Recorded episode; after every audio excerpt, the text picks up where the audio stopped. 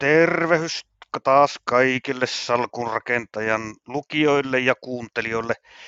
Täällä Erkkilä Jonppa ja Huovise Henri jälleen keskustelemassa sijoittamisesta. Ja tällä kertaa meillä on aiheena sijoitusmarkkinoiden näkymät ja riskit. Terve vaan, Henri. Morjesta, morjesta. Kiva olla taas täällä keskustelemassa, keskustelemassa markkinoista. No niin, ja me ajateltiin nyt Henrin kanssa, että otetaan nyt semmoinen rypistys tästä ihan tämän hetken tilanteesta, ajankohtaisista tilanteista. Katsotaan, missä, missä markkinoilla mennään. Eilehän me saatiin aika tärkeää tietoa, oikeastaan sitä tietoa, mitä markkinat tällä hetkellä varmaan eniten odottaa. Sekä, sekä osa ehkä positiivisessa mielessä, mutta varmaan suuri osa hieman niin kuin pelonsekaisin tuntein, eli eilen tuli nuo tuoreimmat Yhdysvaltojen inflaatiolukemat, eli syyskuun, syyskuun luvut, ja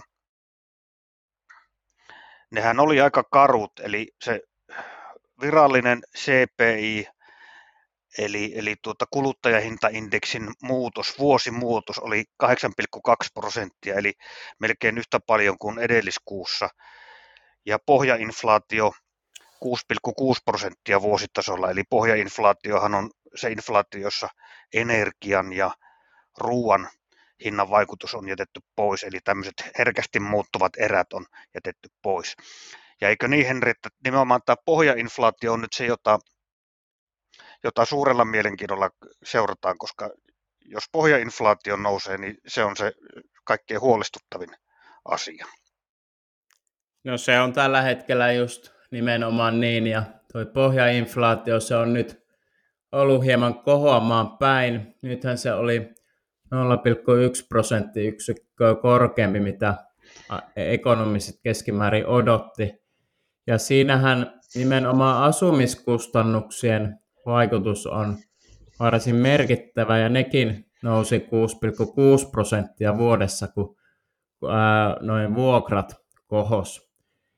Eli se on noin neljäkymmentä prosenttia jopa siitä, siitä niin kuin pohjainflaatiosta.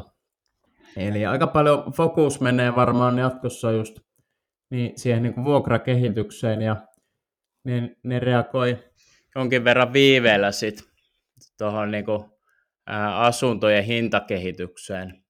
Joo. Niistä voi olla vielä edelleen lähikuukausina painetta ylöspäin. Mutta kyllä siinä on myös niin kuin positiivisia asioita nähtävissä, että varmaan pikkuhiljaa alkaa sitten noin niin kuin koronnostotkin puremaan, ja sitten monella yrityksellä on varastot aika täynnä. Siellä pitää ruveta alennusmyyntejä tekemään. Ja toisaalta sit, sitten toi vahva dollari on myöskin ihan toisaalta hyvä asia inflaation näkökulmasta. Että kyllä siellä pikkuhiljaa tulee, tulee niin kuin positiivi, positiivisia asioita, ja sitten kun noi ää, vertailuluvut on aika haastavat ja energian hin, hinnan nousukin tasoittunut, niin, niin, niin kyllä se sitten pikkuhiljaa sit muuallekin, mu, muidenkin tuotteiden ja palveluiden hinnoissa alkaa sitten näkymään. Ja varmaan noi vuokratkin alkaa sitten tuossa tasaantua se niin kuin nousu niissä. Eli on, on positiivista, mutta kyllähän toi edelleen varsin sitkeä toi korkea inflaatio. Et moni ei ehkä odottanut, että se siitä tulisi näinkin sitkeä kaveri. Ja sehän johtuu aika paljon myös tuosta jenkkien työllisyydestä, että kun työttömyysaste on historiallisen matala, niin täystyöllisyyden tilanteessa sit palkat nousee normaalia nopeammin, ja se sitten ruokkii edelleen sitä inflaatiokehitystä, että se voi hyvinkin olla, että nykyisellä työttömyysasteella ei edes päästä sinne inflaatiotavoitteeseen, että varmaan työttömyysasteen pitää nousta tuonne neljä ja viisi prosentin välille, että on sitten paremmat mahdollisuudet päästä lähemmäksi. Edes vaikka niinku tietysti sitä kahta prosenttia, mutta edes niinku aluksi vaikka kolmeen prosenttiin, mikä sekin olisi jo iso voitto niin kuin verrattuna nykytilanteeseen. Joo. Joo, tuo mitä sanoit dollarin vahvuudesta, sehän on tosiaan niin, että kun dollari on häikäisevästi nyt vahvistunut suhteessa muihin päävaluuttoihin, myöskin euroon nähden, eli eurohan on todella melkein jo lähestulkoon romahtanut dollarin, dollarin verrattuna, niin sehän tietenkin tar- tarkoittaa sitä, että tuonti yhdy, tuontihyödykkeet Yhdysvaltoihin halpuvat, halventuvat dollareissa, joka, joka omalta osaltaan sitten ö, keventää inflaatiopaineita. Tosin täytyy muistaa, että Yhdysvallat on valtava iso, iso sisämarkkina, eli tuonnin ja viennin osuus bruttokansantuotteesta on paljon paljon pienempi kuin esimerkiksi Suomella. Eli Suomellehan äh, niin kuin viennin tai tuontihintojen vaikutus on huomattavasti suurempi, ja sehän on nyt nähty, kun on ollut, ollut tämän Ukrainan sodan takia tämä energiakriisi, niin, niin tuota, energiahinnan nousu on, on kovasti luonut paineita inflaatio Suomessa. Mutta se, nythän me niin kuin nähdään tämän inflaation, niin kuin, niin kuin säkin sanoit tuossa, että se on ollut aika sitkeää, ja nythän me nähdään, nähdään tämän inflaation vaikutukset aika monella tavalla markkinoilla, ja esimerkiksi itse ainakin seuraan nyt aika suurella mielenkiinnolla tuota Yhdysvaltojen kymmenen vuoden velkakirjan korkoa, ja, ja takuulla sitä seuraa moni muukin, kun, kun bondimarkkinat on niin valtavan isot markkinat ylipäätänsä, ja osakesijoittajankin kannalta kannalta sillä on merkitystä, koska, koska tuota, jos vaihtoehtoisen sijoituksen eli bondien korot nousee, niin ne tekee sitten osakkeesta vähemmän houkuttelevampia. Ja tämähän on, tämä pitkä korkohan on todella kovasti noussut, että muistaakseni kesällä kaksituhattakaksikymmentä se oli jossakin nolla pilkku viisi prosentissa.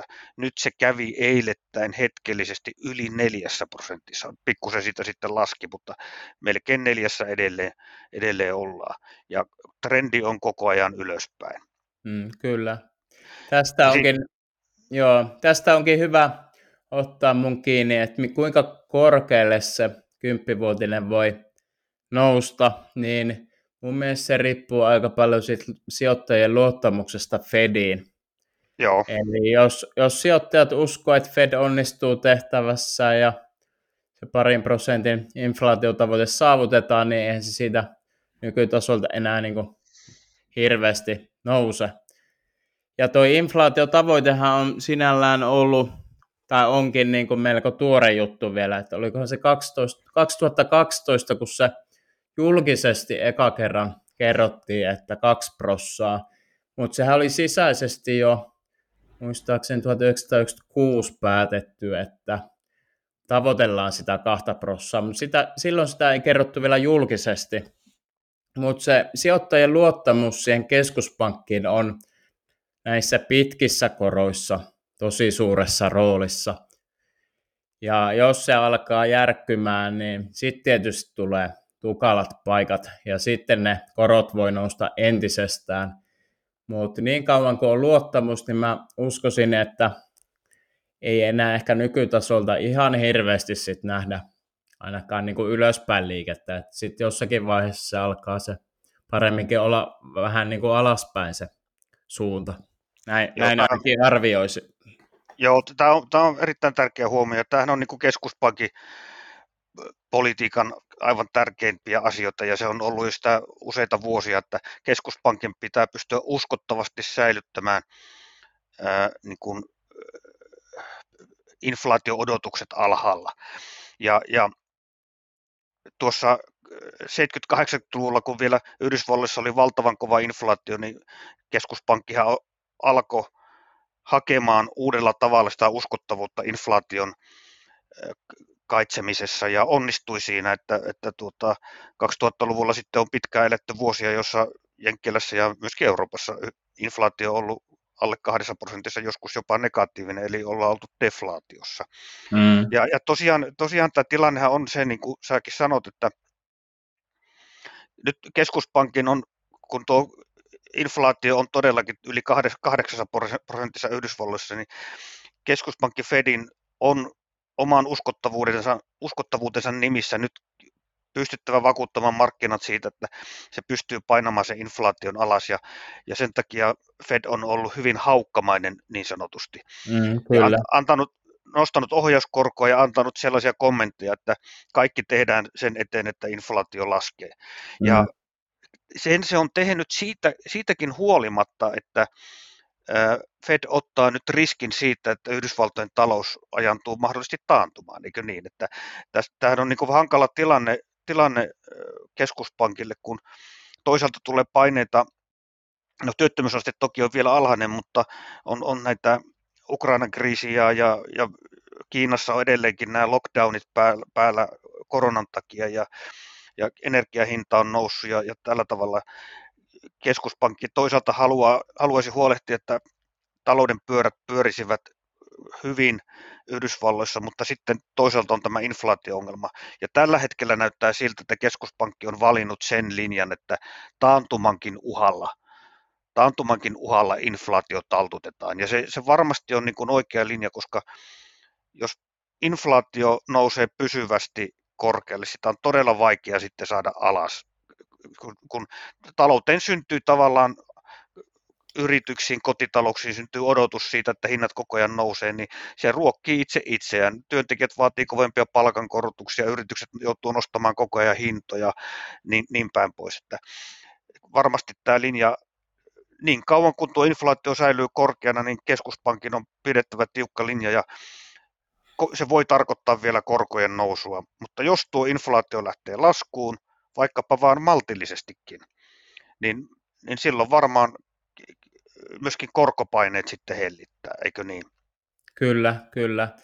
Ja nyt jos mietitään tämän vuoden osakemarkkinoiden kehitystä, niin noin keskeisesti indeksit on laskeneet sen reilu kaksikymmentä prosenttia, jos katsotaan S and P viisisataa-indeksiä vaikka. Toki sitten Nasdaq on jotain niin kuin kolmekymmentäkolme prosenttia jopa vuoden alusta alas. Ja Euroopassakin tietysti karhumarkkinaa, että jos katsotaan Stocks Europe kuusisataa, niin sekin on jotain kaksikymmentäyksi prosenttia alas vuoden alusta. Mutta tästä eteenpäin varmaan yhä enemmän sijoittajien katse niin kiinnittyy siihen, että tuleeko taantuma vai ei.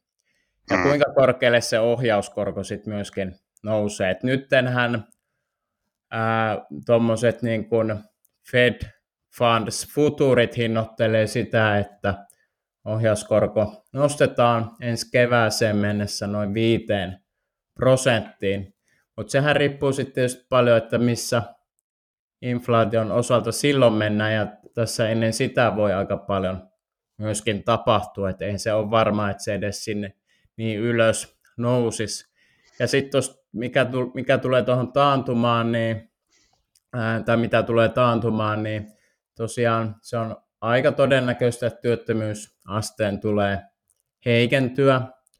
Ja jos ajatellaan, että vi, esimerkiksi viiden prosentin työttömyysasteella saa, saataisiin tuo inflaatio nujerrettua, sekin on joidenkin mielestä melko, voisi sanoa optimistinen jopa. Mm. Vaikka Fed uskoo itse neljään prosenttia, että sillä saataisiin nujerrettua, mutta se on superoptimistinen se lukema.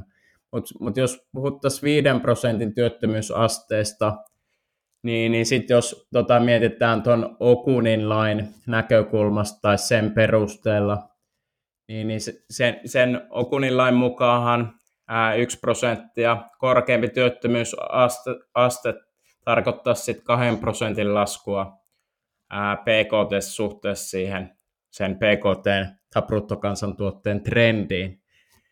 Niin, niin kyllä se tuommoinen puolitoista prosenttiyksikköä työttömyysasteessa ylöspäin, niin, niin se johtaisi tuommoiseen kevyen, ää, maltilliseen pieneen taantumaan jenkkitaloudessa.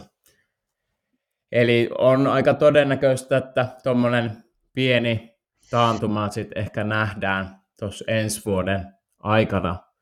Mutta tietysti sinne on vielä pitkä matka, ja osakemarkkinoiden näkökulmasta tietysti tuota, taantumaa sit yritetään hinnoitella hyvissä ajoin. Ja vielähän sitä ei ihan täysin hinnoitella osakekursseihin. Toki ää, nyt ei ole arvostustasot, alkaa olla sitä luokkaa, että kyllä se varmasti niin kuin osittain on siellä ja tietty todennäköisyys sille, mutta se ei ole kai, läheskään kaikilla vielä se niin kuin, tavallaan se konsensus tai sellainen todennäköisin arvio, että se jakaa aika paljon mielipiteitä, mutta jos historiaa katsotaan, niin kyllä sen työttömyysasteen pitää todennäköisesti heikentyä sen verran, että se johtaa pieneen taantumaan. Eli, mm. eli se kysymys kuuluu, että minkä verran tulokset heikkenee, jos tuommoinen kevyt taantuma saadaan, ja nythän tällä hetkellä vielä analyytikoiden konsensus ennustaa tuloskasvua, ei mitään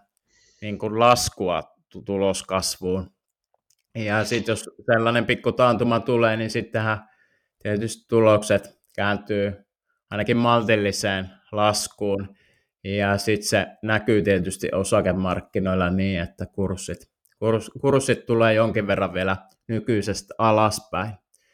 Mutta mut samaan aikaan on hyvä muistaa, että mihin suuntaan sit pitkät korot liikkuu sinä aikana, kun ää, noita tulosennusteet lasketaan. Että jos samanaikaisesti pitkät korot myös kääntyisi laskuun, niin sitten se toisaalta se tukistaa sit osakemarkkinaa, niin se voisi vois sitä kautta niin johtaa siihen, että osakkeet ei hirveästi edes halpene sit enää, jos sieltä korkomarkkinoilta tulisi tukea sitten. Joo, tämä tuloskasvu on tietenkin aina, jos nyt mennään tähän, tähän osakemarkkinoihin tosiaan enemmän, enemmän ja, ja unohdetaan nyt tämä inflaatioasia. Tuloskasvu on tietenkin aina, aina niin kuin se ajuri, joka ajaa osakekursseja, varsinkin pitkällä aikavälillä. Ja, ja, ja tuota, nythän on niin kuin sellainen mielenkiintoinen tilanne, että jos me katsotaan eri markkinoiden, osakemarkkinoiden arvostuskertoimia. Esimerkiksi P E-luku sillä tavalla, että siinä se, se, se tulos, tuloskomponentti on kaksitoista kuukauden ennuste, kaksitoista kuukautta eteenpäin katsova ennuste, niin aika monella markkinalla nämä niin kuin P E-kertoimet, keskimääräiset, keskimääräiset P E-kertoimet on laskenut aika rajusti, mutta siinä on sitten se vaara, että se lasku voi johtua siitä, että tämä tulosennustekomponentti siinä P E-kertoimessa on liian optimistinen. Ja niin kuin sä sanoit, sanoit niin ää, aika vähän näitä tulosennusteita on, on laskettu ja, ja analyytikot monesti on aika optimistisia näissä tulosennusteissa. Jos nämä tulosennusteet on liian optimistisia, jos siis tulee taantuma, Selkeä, selkeä taantuma ja nämä tulosennusteet on optimistisia, niin silloin nämä arvostuskertoimet, jotka näennäisesti näyttää, että osakkeet on halpoja, niin eivät, ei, ei sitten välttämättä tosielämässä pidäkään paikkansa. Eli osakkeet ei sitten jälkikäteen ajatellen olekaan halpoja, jos se P E-kertoimen osoittama halpuus johtuu vain siitä, että tulosennusteet on ollut liian optimistisia.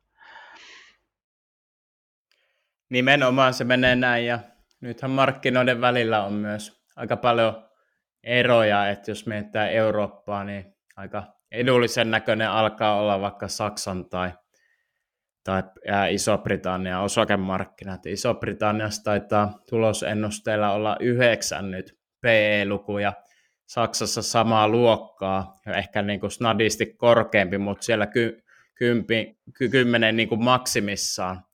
Kun taas sitten Jenkeissä, niin jos katsotaan isoja yhtiöitä S and P viisisataa, niin se on edelleen siellä viisitoista pinnassa. Mutta sitten jos mennään pieniin yrityksiin, niin siellähän ne ää, kertoimet on sitten paljon matalampia. Et jos katsotaan tuommoista S and P kuusisataa-indeksiä, mikä on pieniä small cap, tuommoisia markkina-arvoltaan pieniä yrityksiä, niin sitten ollaan jo jossakin yksitoista pinnassa, että se on niin kuin historiaan verrattuna varsin edullinen, että semmoisia kertoimia on nähty, no nähtiin finanssikriisin aikana ja sitten oli myös tuossa korona kevään kaksituhattakaksikymmentä pohjissa, mutta mut jos sieltä on ostanut ja sitten mennyt hajautetusti mukaan, sijoitushorisontti on ollut vuosia, niin tuotto-odotus on ollut aika messevä kyllä. Miten usein, usein tuo riski palkitsee sitten kuitenkin. Niin, niin. Jo, jo, no, siinä, sä oikeastaan nyt vastasit siihen, mitä mä ajattelin sulta kysyä, että meinasin sulta kysyä, että miksi sun mielestä, Henri, nimenomaan pienten yhtiöiden arvostuskertoimet on nyt laskenut alemmas kuin suurten, mutta onko se vastaus juuri siinä, että pienet on riskisempiä? Kyllä se riski siinä tekee, että se inflaatio suhteellisesti ehkä iskee enemmän just pieniin yrityksiin, ja sitten se talouskasvun hidastuminen iskee suhteellisesti enemmän pienten yhtiöiden liiketoimintaan. Ja sitten toisaalta, kun on korkotaso noussut, niin rahoituskustannukset on kohonneet, ja sitten se tyypillisesti haittaa enemmän pienten yritysten liiketoimintaa kuin suurten, joiden on niin kuin helpompi saada rahoitusta. Kyllä. Ton tyyppisiä tekijöitähän siinä on, ja ihan selkeästi ää, sijoittajat odottaa, että pienten yhtiöiden tuloskasvu on aika paineissa nyt tällä hetkellä, kun on niin paljon riskejä markkinoilla, mutta mä näen siinä myös tuommoisia positiivisia ajureita, esimerkiksi toi vahva dollari ei iske niin paljon pieniin yrityksiin, niillähän ei ole niin paljon vientiä kuin suurilla, mm. niin, niin pitäisi olla niinku niiden liiketoimintaa oikeastaan tukeva tekijä se. Joo, tämä on, on mielenkiintoinen, sä, sä tosiaan twiittasit tästä aiheesta, laitoit kuvaajan, kuvaajan näistä eri kokoisten jenkkimarkkinoiden arvostuskertoimien kehityksestä, ja, ja kuvaaja osoittaa niin kuin ihan selvästi, että, että tuota, näiden pienempien yritysten, yritysten S and P kuusisataa small cap yritysten arvostuskerroin on nyt selvästi alhaisempi kuin suurten, ja, ja verrattuna historiansakin todellakin, niin, niin kuin sanoit, niin erittäin alhainen. Toinen tämmöinen mielenkiintoinen markkina, jossa arvostuskertoimet alkaa olla kyllä kutkuttava alhaiset, on Vietnam. Nimittäin sijoittaja Mikko Mäkinen laittoi vastikään Twitterissä kuvaajan tai julkisti kuvaajan Vietnamin osakemarkkinoiden arvostuskertoimesta, ja tässäkin, tässäkin on käytetty eteenpäin katsovaa, katsovia äh, tuloksia siinä P E-kertoimen Las, laskennassa, ja Vietnamin tällä tavalla katsoen, niin Vietnamin osakemarkkinan keskimääräinen P E-kerroin on tuossa suurin piirtein yhdeksän kohdalla, eli huomattava alhainen, kun länsimarkkinoilla puhutaan tyypillisesti vi, vi, viisitoista kaksikymmentä sen, sen tason P E-kertoimista, niin Vietnamissa nyt liikutaan yhdeksässä, mm. eli se on samalla tasolla kuin vuonna kaksituhattakaksitoista. Ja kun, kun vuonna esimerkiksi kaksituhattaseitsemäntoista Vietnamissakin käytiin kuitenkin kaksikymmentä hetkellisesti. Eli tämä Vietnamin markkina on sekä niin kuin moneen länsimarkkinaan verrattuna että sitten omaan historiansa verrattuna ää, tuota, edullisen näköinen. Ja Mikko Mäkinen vielä tuossa kommentoi sitäkin, että siellähän on niin kuin, Vietnam on mielenkiintoinen markkinasijoittajalle muutenkin, että siellä on nuori väestörakenne, koulutettu kansa, kansa ja, ja tuota, sinne käsittääkseni tulee teollisuutta koko ajan lisää samalla tavalla kuin Kiinaan aikanaan tuli. On, on siellä tietenkin negatiivistakin, se on, se on vielä sosialistinen maa, ja tämä hallintomuoto on varmasti semmoinen sijoittajan kannalta riski.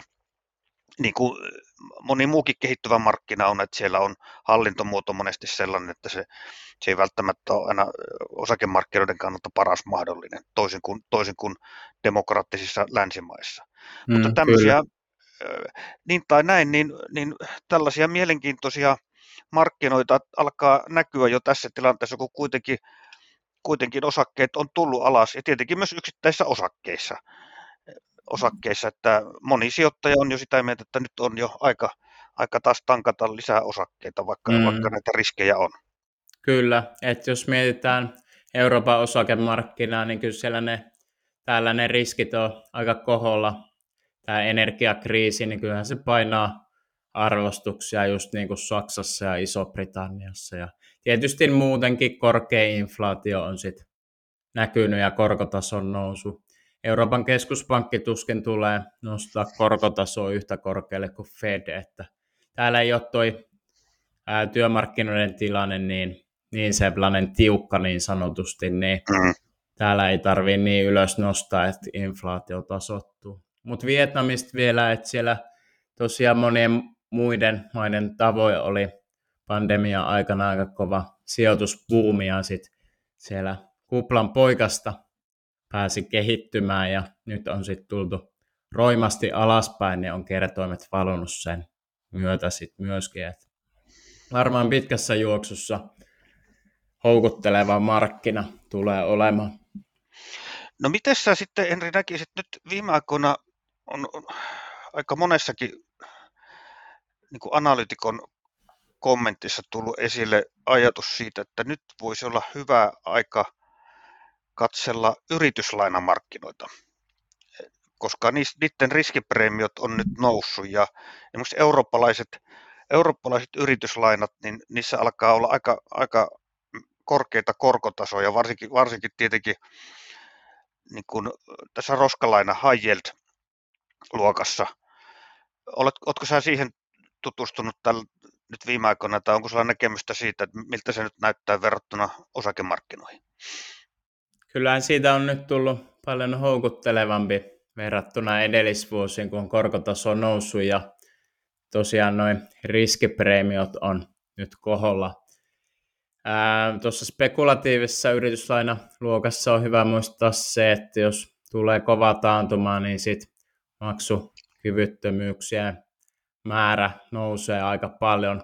Eli siellä kannattaa tarkasti sit valita ne ää, yhtiöt tai ne liikkeelle laskijat, joihin lähtee mukaan. Ja sitten toinen juttu on myös se, että jos ää, lainakustannukset kallistuu paljon, niin sit kannattaa kiinnittää just siihen huomioon, että on sit ää, vahva kassavirta ja on niinku tase kunnossa. Et pystyy sit suoriutumaan myös niistä niinku kallistuneista rahoituskustannuksista.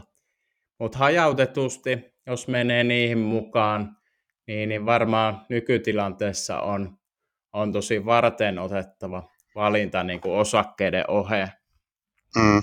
Hajautushyötyhän ei ole ää, yrityslainamarkkinassa ihan niin hyvä kuin jos, jos ottaa valtionlainoja osakesalkkuun. Et se on myös muistettavaa sit, kun, kun niinku portfolioon tai salkkuun poimii niitä.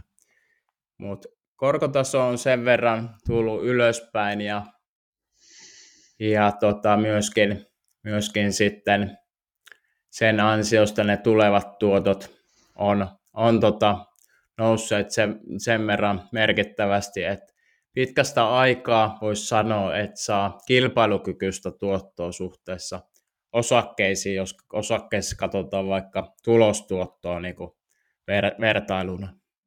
Joo, mutta se on, se on tosiaan totta, niin kuin sä sanot, että no, yrityslainathan korreloi, niiden tuotot korreloi aika vahvasti osakemarkkinoiden kanssa, jolloin, jolloin se hajautushyöty jää alhaisemmaksi. Tosin nythän me ollaan, niin kuin, niin kuin tiedät, Henri, niin nythän me ollaan siinä tilanteessa jo näiden, näiden valtionlainojenkin kohdalla, että niidenkin hajautushyöty on ollut vähän heikko. Kun, kun tuota korkotaso on lähtenyt nousuun, niin valtionlainojen tuotot on romahtanut samassa, samanaikaisesti kuin osaketkin, osa, osakkeetkin on laskeneet. Mm, eli kyllä. eli tota, valtiolainat eivät ole tarjonneet sellaista turvaa turbulenssi-aikana, kuten tyypillisesti aina ajatellaan. Mm, esimerkiksi kyllä. Juuri nämä Yhdysvaltojen pitkät, pitkät korkopaperit, valtio, pitkät valtiolainat on aina ajateltu tämmöiseksi turvasatamasijoitukseksi, mutta nyt on todella mielenkiintoista ollut se, että ne on ollut kaikkia muuta kuin turvasatamasijoituksia tässä viimeiset kuuka- kuukaudet. Joo, että siinä tosiaan on nyt nähty pitkästä aikaa se, että tuommoinen, voisi sanoa perinteinen kuusikymmentä neljäkymmentä salkku, kuusikymmentä prossaa osakkeet, neljäkymmentä prossaa korkoja, niin on ottanut kunnolla kyllä turpaan niin sanotusti. Eli nimenomaan korkojen nousun vuoksi. Ja sehän on oikeastaan aika epätyypillinen tilanne, sillä yleensähän tosiaan noissa joukkolainoissa, valtionlainoissa tulee se suoja silloin niin kuin heikossa suhdanteessa sitä kautta, kun silloin korkoja lasketaan. Mm. Mutta nyt ei ole vielä päästy niinku siihen vaiheeseen. Että ei, ei ole vielä sellaista taantumaa, että pitäisi laskea korkotasoa. Vaan nyt on eletty tavallaan kuitenkin ihan hyvää taloussykliä, jonka aikana sitten on alkanut tämä korkotaso nousee, niin sori, inflaatio on alkanut nousee nimenomaan enemmän ehkä tarjonnan, tarjontatekijöiden vuoksi, ei niinkään kysyntätekijöiden vuoksi. Se tilanne on epätyypillinen verrattuna siihen, mihin on totuttu viimeisen neljänkymmenen vuoden aikana. Kyllä, kyllä. No sitten vielä, otetaan lopuksi vielä sitten yksi semmoinen ikävämpi asia, joka tässä jotenkin nyt koko ajan kummittelee taustalla sijoittajan takaraivolla. Ja se on tämä geopolitiikka, eikö niin, että tämä Ukrainan sota, kaikki ne seura- seurauksineen jo tähän mennessä, siis öljyn hinnan nousu, maakaasun hinnan nousu, ylipäätänsä energiahinnan nousu, sähköhinnan nousu, sen, niiden vaikutus inflaatioon, kaikki se epävarmuus, mikä on syntynyt tästä sodasta, sodan eskaloituminen, se, se on, se on jatkuvasti, jatkuvasti mennyt pahempaan suuntaan. Yhdysvallat, tai anteeksi, ei Yhdysvallat, mutta Venäjä vihjailee jo ydinaseilla, on, on käynnistänyt osittaisen mobilisaation ja niin edelleen. Tämähän on, tämähän on semmoinen mörkö tässä taustalla nyt, joka, joka tuota, on pahimmassa tapauksessa saattaa olla musta joutsen, joka räjähtää käsiin, ja paitsi että se tietenkin aiheuttaa niin kuin muitakin ja paljon isompiakin ongelmia kuin mitä sijoitusmarkkinoilla, mutta kyllä se saattaa niin kuin olla siellä taustalla sellainen tekijä, joka vielä niin kuin lisää sitä epävarmuutta, mikä mark, mitä markkinoilla jo nyt on. Mutta tämä on varmaan, eikö niin, Henri, vähän semmoinen asia, että me emme voi tietää, miten tämä, tämä, tämä menee, ja sen, mm. sen kanssa pitää vaan elää. Niin, niin kyllä. Toi on niin vaikeasti ennustettava asia, että siihen ei ehkä sit liikaa, liikaa kannata voimia sen takia tuhlata. Et tietysti ottaa sen osaksi tavallaan sitä analyysiä mut, ja arvioi, että miten se voi esimerkiksi inflaatioon vaikuttaa, mutta sitten jos mietitään vaikka, tai alkaa miettiä vaikka jotain niin kuin kolmannen maailmansodan todennäköisyyksiä, niin, niin, niin semmoisen arviointi menee sitten vähän turhan hankalaksi, ja, ja sitten se vaikutus myös niihin niin kuin sijoitustuottoihin niin on, on niin kuin aika mahdoton arvioida sitten. Et, et parempi semmoisissa tavallaan keskittää voimansa sellaisiin asioihin, mitkä missä se niin kuin näkyvyys on sellainen, että sitä pystyy jollakin taso, tasolla sit ennustamaan tai arvioimaan. Se on just näin. Ja onhan tässä sitä paitsi sekin mahdollista, että asiat menee myönteisempään suuntaan. Että jos siellä sitten neuvottelut alkaa ja päästään johonkin, johonkin ratkaisuun, niin, niin sehän sitten saattaa olla osakemarkkinoiden kannalta positiivista. Tosin niin, tällä, hetkellä, tällä hetkellä sellaista ei ole näköpiirissä. Niin, his- historian, historian perusteella niin konfliktit on yleensä ratkennut, että, ja sitten sit ne kurssit sen jälkeen jonkin verran elpyneet. Et jos historia toistaa itseensä, niin kyllä se tämäkin ohi menee. Mutta mut sitähän ei pysty varmaksi, varmaksi tietysti sanoa, että miten tulee käymään. Et vaikea Vaikea sitä on kenenkään tietää kunnon. Näin se on, mutta mä luulen, että eikö niin, Henri, me saatiin tässä nyt se, tehtyä semmoinen nopea katsaus tähän tämän hetken tilanteeseen, ja suurella mielenkiinnolla seurataan, seurataan miten markkinat kehittyy, korot, osakemarkkinat, arvostuskertoimet, niin edelleen, ja kirjoitellaan juttuja, juttuja aiheesta, ja varmaan myöskin palataan podin tiimoilta. tiimoilta sitten aiheeseen sikäli mikäli muutoksia, muutoksia nykytilanteeseen tulee, ja kyllähän, kyllähän niitä muutoksia tulee. Kyllä niitä tulee, ja nyt seuraavaksi on tuloskausi, niin jännä nähdä, että mi- mihin suuntaan se niin kuin sitten kääntää markkinaa. Kyllä.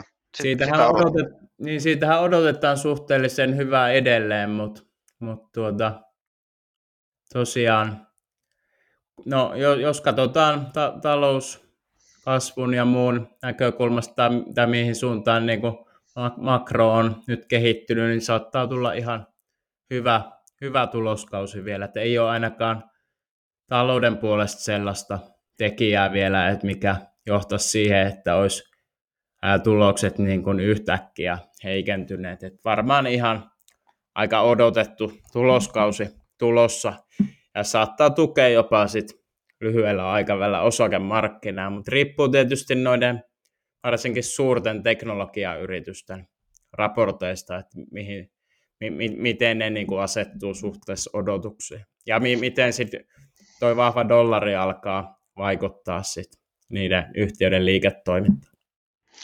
Näin juuri, eli peukut pystyy ja jäniksen käpälät esiin ja palataanpa aiheeseen. Ei muuta kuin oikein mukavaa viikonloppua kaikille salkunrakentajaseuraajille. Morjens. Kivaa viikonloppua.